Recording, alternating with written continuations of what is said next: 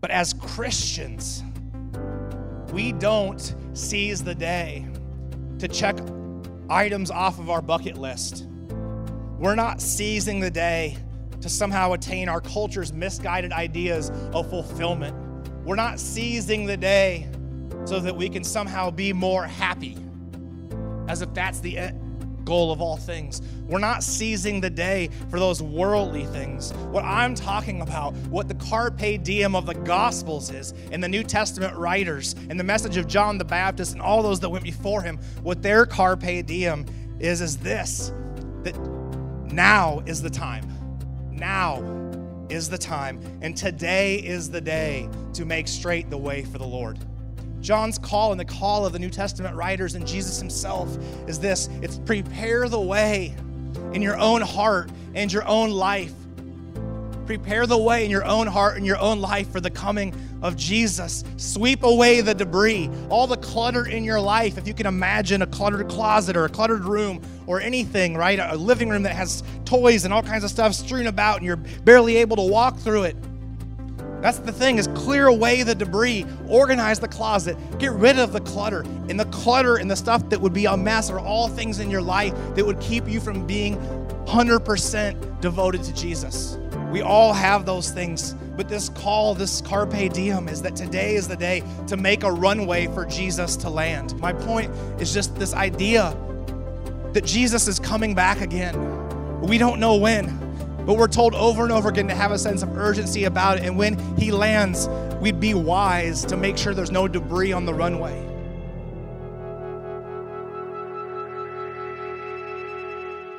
In 2015, or 2015, 15 years ago, uh, I was serving as a youth pastor at a local church, and uh, we had a rather large youth group.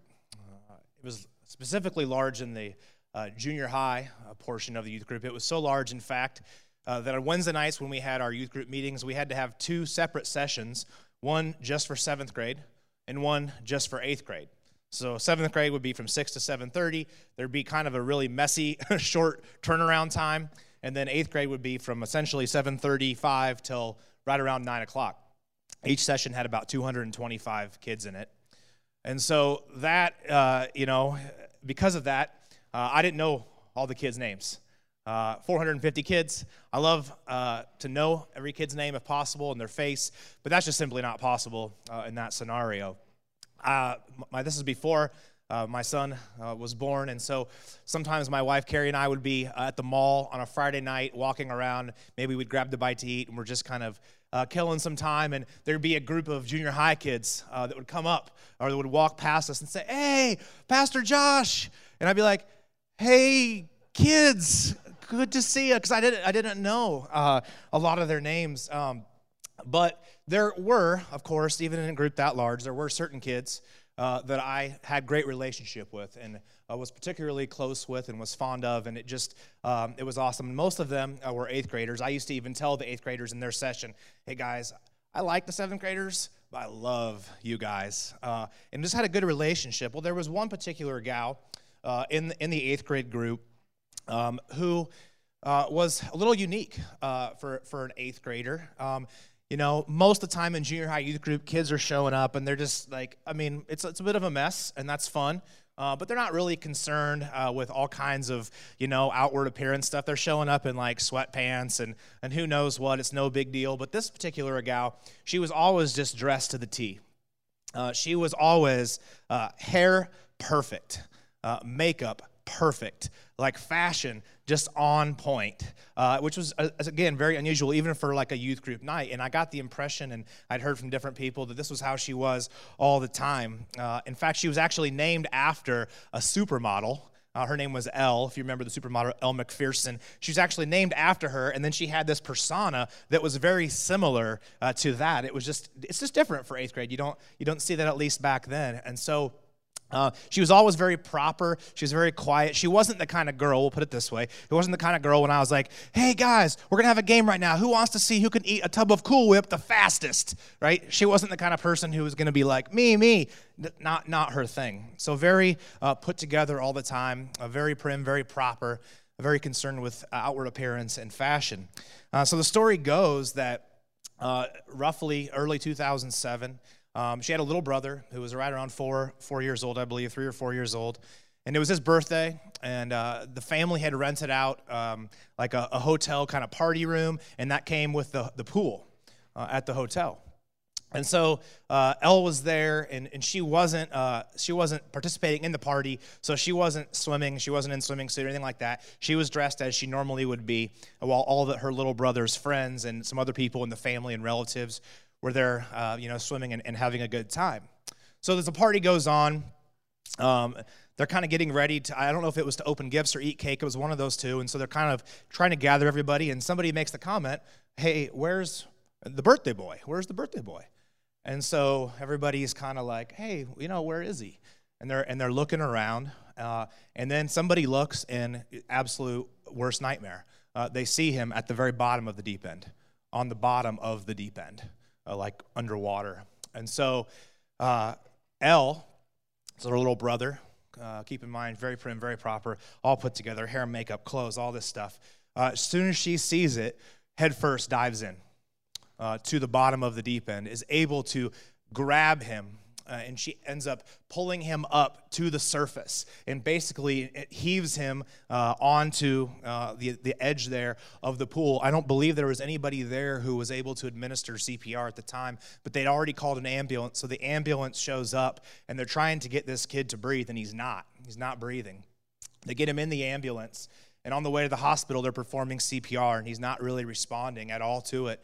They get him to the emergency room. It just so happens that a really good friend of mine uh, at the time uh, was the attending physician in the ER and went to our church. And so uh, knew this family. And so uh, this little boy gets there, and, and, my friend and his team, uh, they begin to continue to do the stuff. And uh, the little boy, almost miraculously, my friend said, lives, begins to breathe, and, and he comes back to life.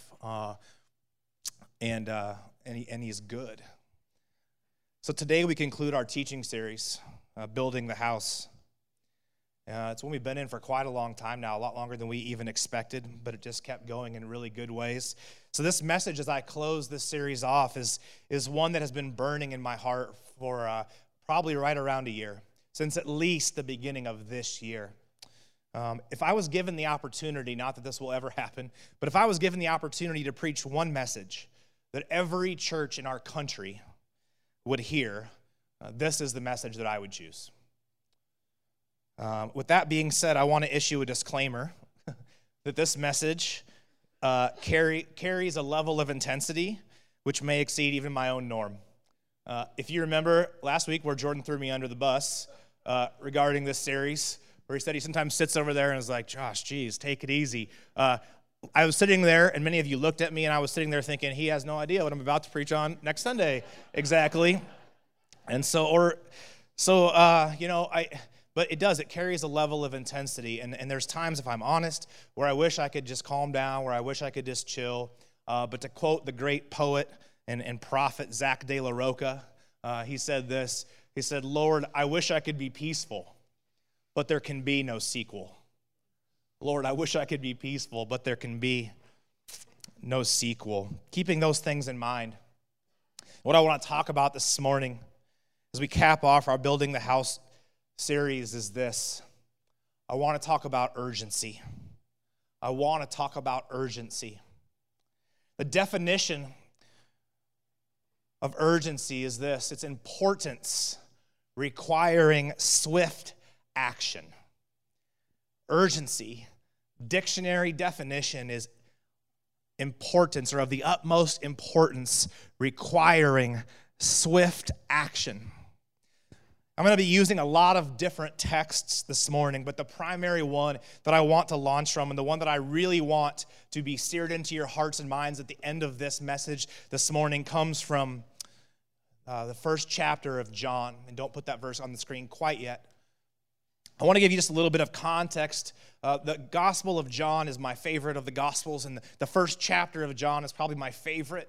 Uh, it's beautifully poetic in the way that it's written. Uh, I think it's just powerful. And then it also includes one of my favorite characters in the Bible, or figures, I should say, in the Bible, uh, John the Baptist.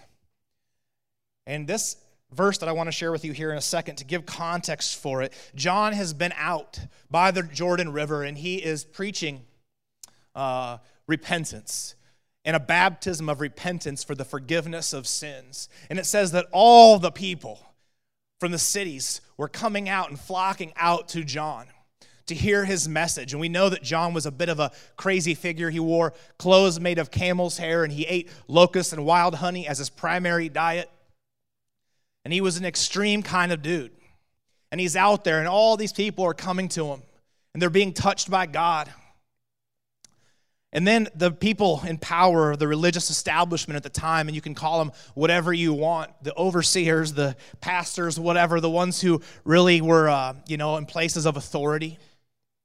They heard what John was doing, and John was pretty rogue. So they go out and they want to figure out and establish what's going on with this guy. Their motives were, were mixed at best. I would say, but they want to know who he is. Who are you to, to preach this way, to be able to believe that you can baptize in this way outside of the church? You know, God forbid, outside of our systematic, systemic norms. Who are you to think that you can do this? And so they ask him a series of questions. Are you this person? Are you this person? Are you this? And then each time he responds with no. And they say, Well, then, if you're none of those people, who are you? And this is his answer in John 1 23. It says that he replied in the words of Isaiah the prophet. He says, I am the voice of one calling in the wilderness. Make straight the way for the Lord. So John's very clear on who he is not, and he's very clear on who he is. I am the voice of the one calling in the wilderness, make straight the way for the Lord. And John tells us that he's that John the Baptist is quoting Isaiah. So in Isaiah, the text that John the Baptist uses here is from uh, 40, Isaiah 40, verse 3. And it's, of course, a prophetic passage written hundreds of years before John the Baptist's arrival that foretold his coming as the one who would prepare the way for Jesus. And it says this in Isaiah 40, verse 3 a voice of one calling in the wilderness. So some people read this wrong and they think it says a voice of one calling in the wilderness and then prepare the way. No, it goes like this a voice of one calling in the wilderness. Prepare the way for the Lord. Make straight in the desert a highway for our God. Now, John the Baptist was the last in a long line of Old Testament prophets, and there had been centuries before him where God had been silent to the people of Israel. It's what we call the intertestamental period. It's between the end of the Old Testament, essentially, and the beginning of the New. And depending on who you ask, there were, there were at least, though, hundreds of years where God had not spoken through his prophets as he previously used to. It was silence. It was a dark time. It was when the nation of Israel, it, they just weren't doing super well. And then John shows up in the New Testament and he carries on this tradition of the Old Testament prophets, all the ones that went before him. Ezekiel and Isaiah.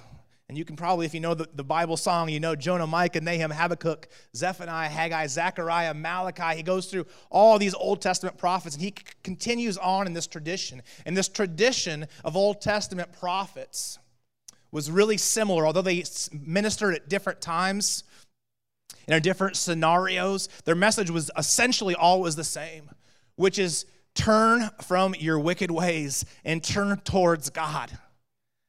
It was always prepare a way. As Jordan talked about in his communion, often the call was to remember. Your God has done all these things for you, and you've forgotten those things. I need you to remember. I need you to turn away from false idols, from false gods, and turn back to the God who parted the Red Sea, who delivered you out of the hand of Pharaoh, who did all these things. I need you to do that. And so John the Baptist comes carrying on this line of Old Testament prophets, but in a New Testament context, which he didn't know at the time. He just knew who he was and what his job was. John's message and his mission was to call people, the people of Israel at this time, and anybody else who wanted to take part. His message, excuse me, and his mission was to call people to prepare their hearts to receive Jesus, to get ready for Jesus' arrival, his first coming, the thing that had been foretold by the prophets for a very long time John was the forerunner, and he talked about this. He said, as he baptized people, I baptize you with water. But there's one who is coming soon. And I'm not even worthy to tie his shoes. And when he comes, he will baptize you with the Holy Spirit and with fire. He will baptize you with the Holy Spirit and with fire, meaning that He will come into your life and He will, if you so desire, if you will allow Him to do so, He will come in and He will fill you up with the presence of God and empower you to walk in His ways, to pursue His kingdom, to be single minded. He will do that. And as He does that, the fire, His refining fire, will also come to your, into your life and burn away all the non necessities all the superfluous things, all the excess, all the things that would keep you from fulfilling your destiny in Christ. So he's going to come and baptize you with the Holy Spirit, and it'll be beautiful and powerful. And he's also going to baptize you with fire, which in the moment may not feel the best. But when he does, you're going to be purified. So John's the forerunner to this. He's saying, prepare the way, right? Prepare the way. In the wilderness, in the places of barrenness in your life, in the places where there seems to be no water and no shelter, when things are hard, in the wilderness, not in the fruitful times, in the wilderness, in the middle of this struggle and pain and hardship and oppression, and when you don't know which end is up, in the middle of that, prepare the way for the coming of the Lord in your life. Make straight the highway for the Lord. And whether you know it or not, every New Testament author, literally every New Testament author, and Jesus himself, who's quoted, of course, in the four Gospels. Every New Testament author and Jesus himself kept John's message alive by emphasizing the importance of preparing the way for the Lord's second coming. John's job was to prepare the people at the time for Jesus' first coming. The New Testament authors and Jesus himself, after he shows up on the scene, continue over and over again immediately to prepare us, to call us to be prepared for Jesus' second coming. In fact, that's half of what the season of Advent, which begins next Sunday, is all about. Oftentimes, people think that Advent is primarily about looking forward to and remembering uh, the birth of Jesus. And that's actually true, but it's only half of it. Advent is a 50 50 split. We are called to remember the original arrival of Jesus and, and remember his birth, but the other half of Advent is that we prepare our hearts, we prepare the way for his second coming. Advent means essentially arrival. So we're preparing for his arrival. We look forward to the return of Jesus, his second coming, where he's promised that he'll establish his kingdom once and for all. So, with that being said, let's talk for a minute um, about the end times. Actually, what I want to talk about is just um, an area of theological study that's known as eschatology. I don't expect that you would know what that word means, nerdy word uh, that I like to throw around every now and again to show how smart um, I'm not. But, um, but it is an easy way to, to just talk about uh, the end times without sounding super creepy. And so, uh, eschatology what eschatology is, is this it's a branch of theology concerned with the final events in the history of the world. A branch of theology concerned with the final events in the history of the world. Most of you, if I say end times, you know immediately what I'm talking about because the reality is that uh, whether you know it was eschatology or the end times or whatever you want to call it, people love to obsess over this stuff. Mostly they love to obsess over uh, the book of Revelation which they believe is where all the keys to somehow understanding the end times uh, or to landing them into a certain eschatological view are found. Right? People love to obsess over this stuff. Movies have been made. Terrible, terrible movies have been made that dramatize very specific eschatological positions. Don't watch any of them, okay? They're ridiculous. People, and I get it. Let me just say this really quick. Eschatology, uh, in, in its nature, is actually important because it informs us. It's not about landing on a certain eschatological view, whether it's pre trib or post trib or mid trib or some other version of that. It's not about landing there, but it informs us that we are part of a story, that we are part of a story that has a very distinct beginning, that now has a very distinct middle, and that will have a very distinct end. Of course, we know that the end is actually no end for us but that it still does have a climactic point. It's important to know that we are in a story. And why it's important to know that we're in a story is because it also gives us direction.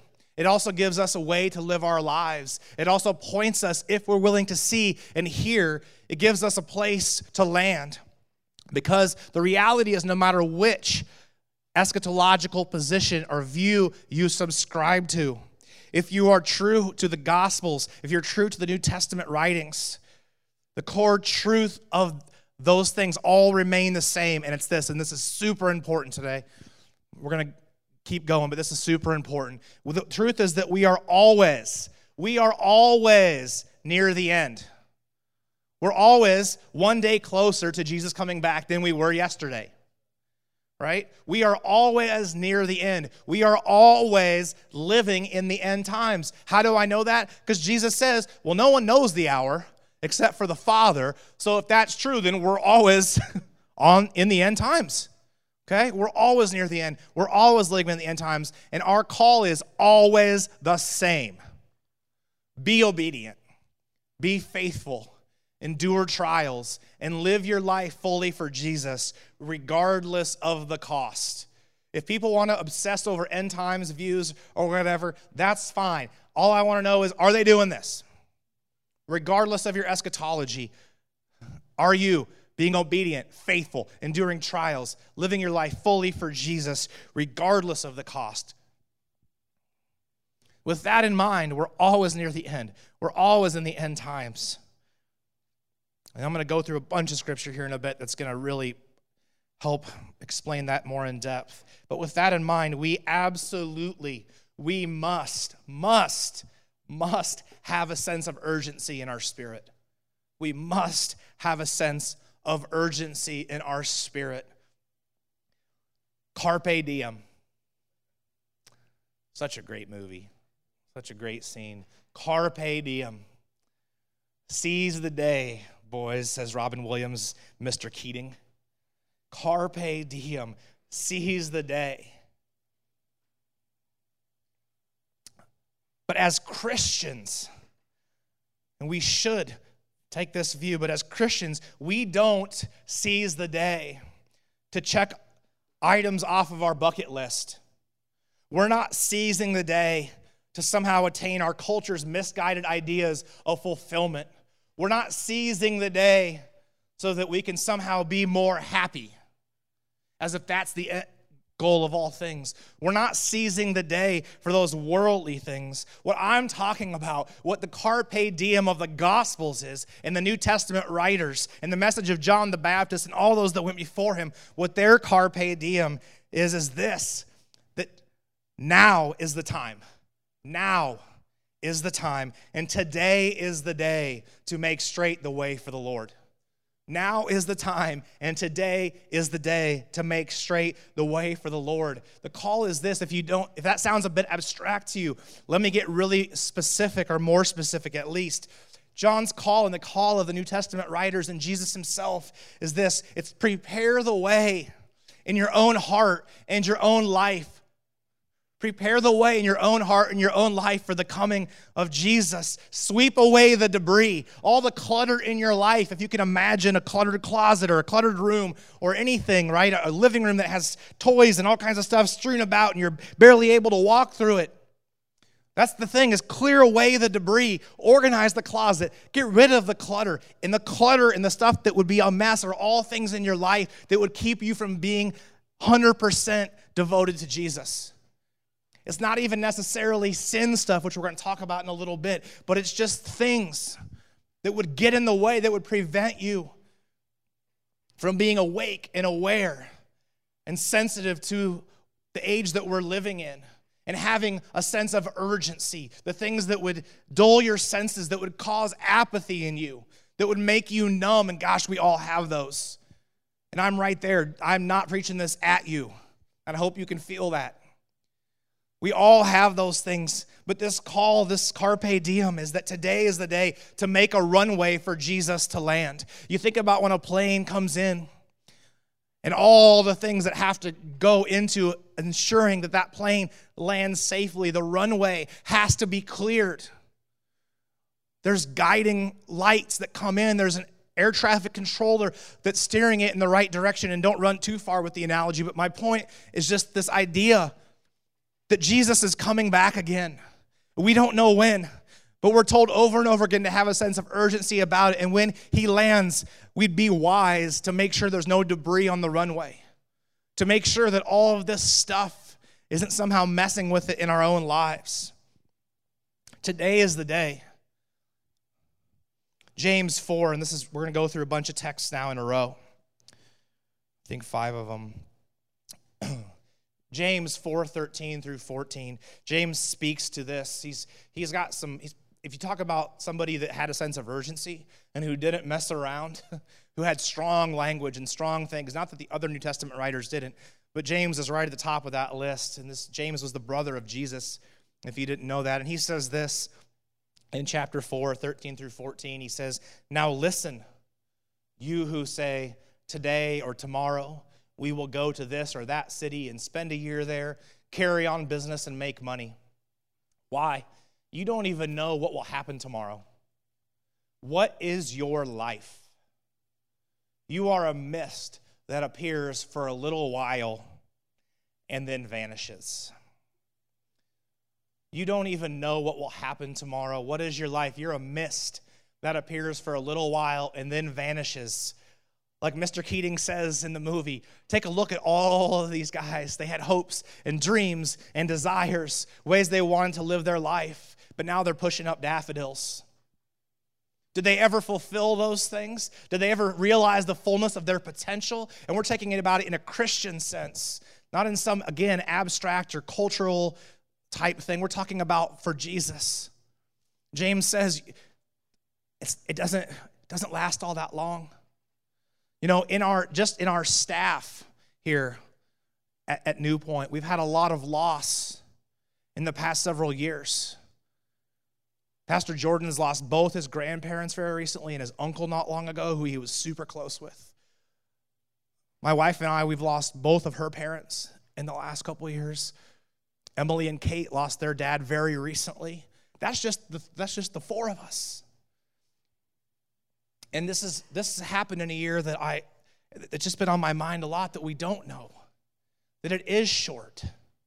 And even though all those people, most of all those people were able to live long lives, it still was like the blink of an eye. You don't know. And because you don't know, you should have a sense of urgency when it comes to the things of the kingdom.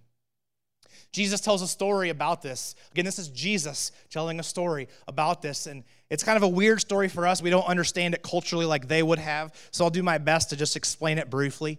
But he tells this parable, which is story, which are stories that he would tell uh, that don't have a straightforward meaning necessarily to the people or that takes some thought, requires some thought. And he tells this story of what he calls the ten, ten virgins, ten watt the 10 young women who were single is basically what it comes down to back then.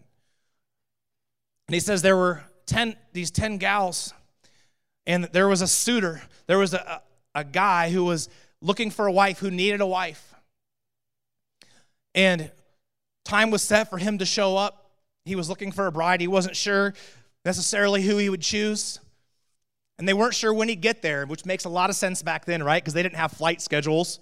Delay like they didn't know he's on this road, and, and who knows? It's a parable, but it would have made sense to them culturally. So you, and they don't know when he's going to show up. It could be today, it could be a couple days. He could have gotten delayed because his donkey broke down, or like whatever it was that happened, right? It, something like that. And he says that of the ten of the ten young women, five of them were wise and five were not. Five of them made sure at all times that they had oil in their lamps, which was key to be able to light your lamp when there's no electricity, to go out and meet the bridegroom, to be able to find your way. says five of them were wise. They had oil in their lamps at all times. Other five were not wise.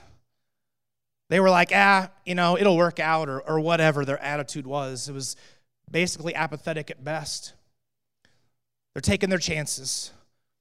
And then it says, all of a sudden, in the middle of the night, this, this man, this bridegroom, as he's called, he shows up. And the five wise young women who had oil in their lamps, they're able to light their lamps and go out to meet him.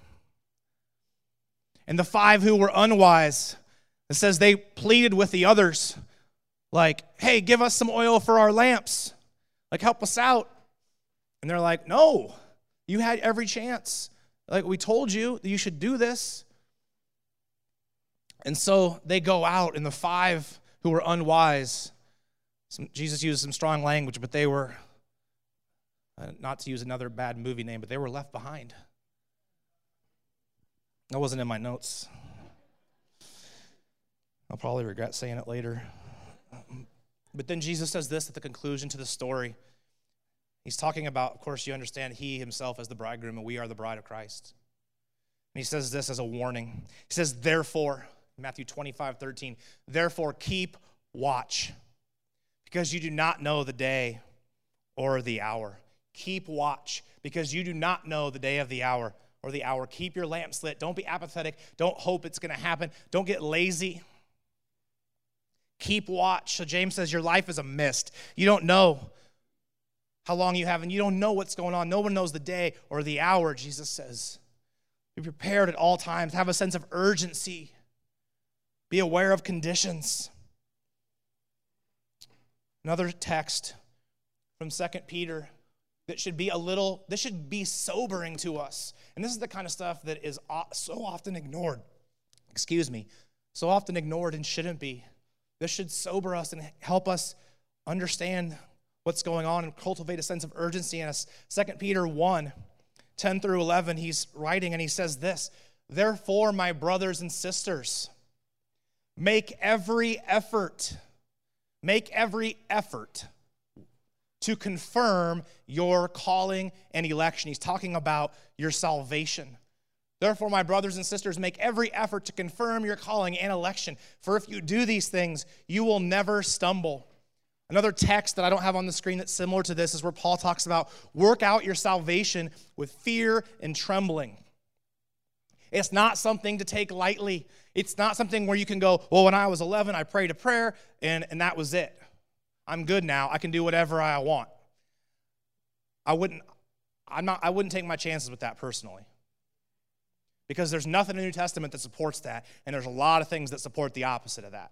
This is Peter, knew Jesus really well, father of the church. Make every effort to confirm your calling and election. What is he talking about? He's talking about the same thing that John the Baptist called the people to when they came out, which is bear fruit in keeping with repentance. If you say you're in Jesus, if you say that you are a Christian, you might want to continue to live like that. You might want to work towards that. You might want to make every effort in that direction. James, to quote him again, this isn't on the screen. James says essentially the same thing to people who aren't making every effort, who aren't working out their salvation in fear and trembling, who've just assumed because they have a certain position or they've gone to church or you name your thing that they're all good. And he says, You believe there's one God? Good. I always say that like this Do you believe there's one God? Congratulations. Congratulations. You know what? Even the demons believe that. And at least they tremble in fear. You believe there's one God. You're not even, you're living your life like nothing's going to happen. The demons at least know their end is coming. You're walking about unaware with no sense of urgency. Make every effort to confirm your calling and election. Paul writes to the church in Ephesus, I, as a prisoner of the Lord, Ephesians 4 1, as a prisoner of the Lord, then I urge you, and this word urge in the Greek is like, it's our, our urge here, it just doesn't really convey the meaning. I implore you, I beg you, I plead with you, I like pour everything like like almost like I'm doing today, like let's get after it. I urge you to live a life worthy of the calling you've received. I urge you to live a life worthy of the calling you've received. You've been called sons and daughters of the Most High God, right? receiving an inheritance that can't be shaken. You are a holy nation, a royal priesthood. You are his ambassadors. I'm just urging you to walk into that, step into that, have a sense of urgency, have a sense of awareness of the reality of the brevity of your life, and that you don't know what's going to happen. That Jesus could come back at any point. You might want to have your lamps lit. You might want to be found doing what you're supposed to be doing when he shows up. Two more. Getting close to the end here. 2 Timothy 2 4, this is Paul again writing to Timothy, young apostle, young church leader, and he says this to Timothy. I, I love this text. No one serving as a soldier gets entangled in civilian affairs. No one serving as a soldier gets entangled in civilian affairs, but rather tries to please his commanding officer. I think you understand what he's saying here right? Remember the old hymn, Onward Christian Soldiers, right? I don't. I just remember the name all of a sudden. But I know there was one called that. But what he's saying is this you have a calling, you have a mission that you've been given. And Paul used, loved to use athletic and military analogies when it came to living as a Jesus follower. He says, No one who is serving as a soldier messes around with civilian stuff. Talks in other places about friendship with the world makes you an enemy of God. Paul says, I have been crucified to the world, and the world long ago was crucified to me. Meaning, like, when I became in Christ, like all that stuff, all the worldly pursuits, all the things, status and money and whatever it might be for you, He's like, all that stuff died. And he's like, because it died to me, the world could care less about me now either. They don't care because I'm not caught up in the nonsense. No one serving as a soldier gets caught up in civilian affairs. Prepare the way in your hearts, in your life. Make a runway, make it straight for the arrival of the Lord. What is it in your life where you are entangled in civilian affairs, where you are caught up in stuff that has nothing to do with the kingdom? It may not even be sin necessarily in the classical way that we think of it, which I'll explain here as I close in a minute. But it may be things that are impeding you, that are distracting you. They're civilian affairs. Who the heck cares? Why does that matter? The last one, Hebrews 12, 1. Hebrews 11 is a hall of fame of faith where the writer of Hebrews goes through and lists all these amazing people that have lived their lives for Jesus. And then at the end of Hebrews 11, Hebrews 12, obviously new chapter, the therefore he's talking about in light of all this stuff, the way these people lived, that they were your models. And he says this in Hebrews 12, 1. Therefore, since we are surrounded by such a great cloud of witnesses, all these people that have come before us that he had named that have given us a model from which to live our lives that have shown us the way, that have shown us what it means to live as a soldier who doesn't get entangled in civilian affairs, that shows us what it is like to prepare the way. He says, Therefore, because of that, let us throw off everything that hinders and the sin. See how he makes a distinction? Let us throw off everything that hinders and the sin. So he's talking about what I just said two different things. There are things that hinder us that aren't necessarily sin. Everything that hinders and the sin that so easily entangles us. Do you feel entangled today? Do you feel entangled by whether it's sin in your life, and it very well could be, or is, are things that are hindering you? The command is to throw off those things, not to pick at them little by little, right? Not to make a deal with them, to throw them off to get rid of them. Let us throw these things off, prepare the way. We have to have a sense of urgency about this stuff. We can't mess around anymore. The time is short. Let us throw this stuff off. How do we do this? Okay? So you've heard me talk about all this stuff. How do we do this? I would say that today, right now, 11:24 a.m. on November 21st, 2021.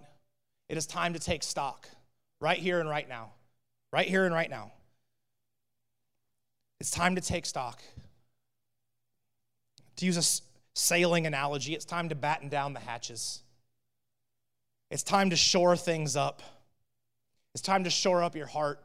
In many cases here this morning, it may be time to repent. It may be time to just good old fashioned repentance. Question is repent of what exactly? Let me just clarify those couple things.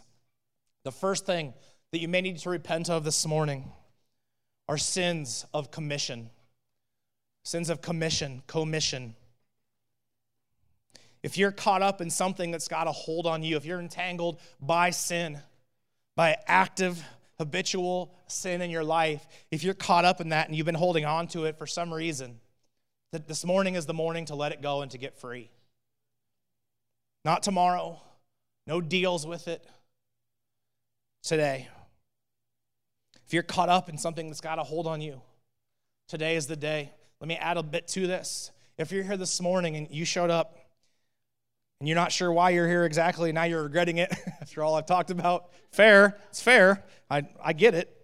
Um, and you don't know Jesus. You've just been going through the motions. Like you might have been coming here even for a while, I don't know, or a long time. But you've just been going through the religious motions, checking a box, showing up because it adds some morality to your family in some way. Whatever. That's not Christianity. That's not getting after Jesus. So it's time to repent of that and, and give your life to Jesus this morning. The second thing are sins of omission. Sins of omission. These are things you've left undone, things you haven't done. To take you way back to the beginning of my message, there are, people drowning on any number of levels. There are people at the bottom of the deep end not breathing.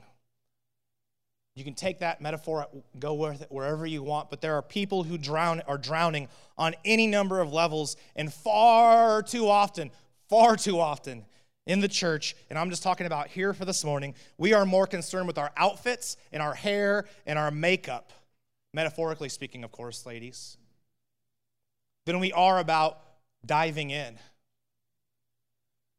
What always amazed me, and I talked to Elle after that story, and she's very quiet, and it was just cool to talk to her. What's so cool is like she's always about that. When she saw her brother at the bottom of the pool, she did not think for one second, what's gonna happen to my hair? What's gonna happen to my makeup? Am I gonna ruin these clothes in the chlorine? Like, none of that crossed her mind. She saw her brother drowning at the bottom of the pool and she dove in. Right? She dove in. So maybe you're not caught up in any grievous sins, right? Name them whatever you want to call them. Maybe you're not caught up in any of those. But are you more concerned, metaphorically speaking, with the way that you look, your image, the things of this world, your status, whatever it is, all the while your brother and sister drowns? You're concerned about sharing the gospel with somebody because it might make you feel awkward. They're drowning. They're drowning. So might, maybe today the time is to repent, not of something that you are doing, but of something you are not, and committing from this day forward through the empowerment of the Holy Spirit to be different. So if you need to repent, repentance looks a lot of different ways, but the goal is not to just be beaten down somehow by what you've done or not done. The goal is to surrender that and then move forward in new life, in a new way of doing things. You do tell that person about Jesus, even if it's super awkward. You do go through your closet and see, like, man, why do I have three winter coats when there's people that probably don't have one? And you're like, well, I need this one for. look, I get all the reasons. We live in Iowa, seasons, I get it. Okay? But I'm just saying, John the Baptist, they said, what does it look like to bear fruit in keeping with, with repentance. And he said, if you have two coats, someone has none, give them one. Really straightforward. Maybe you need to do that. Maybe you don't need to go through your closet. Maybe you need to go through your checkbook, your bank account. I don't know. But what I do know is this it's time to take Jesus seriously. Time to take him seriously. Time is now, not tomorrow. Let's not wait here at New Point Church, one of our four core values that we talk about in our foundations class is that we are driven by eternity. And that's really what all of this is about. But you can't be you cannot be driven by eternity. You cannot be driven by eternity and really say that unless you have a sense of urgency. You can't.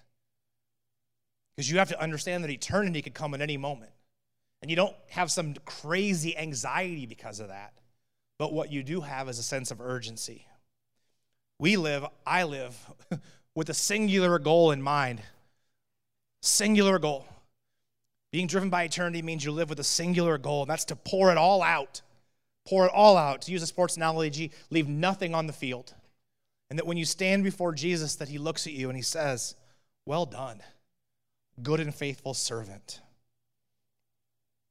Tim, if you want to come up and just play quietly as I close here, I'm going to skip that final video, guys. We're driven by eternity. We have to cultivate a sense of urgency. We can't be caught up in civilian affairs. We've got to get rid of the stuff, the sin, the things, the cares of this world that so easily entangle us and choke out our destiny, who we're called to be.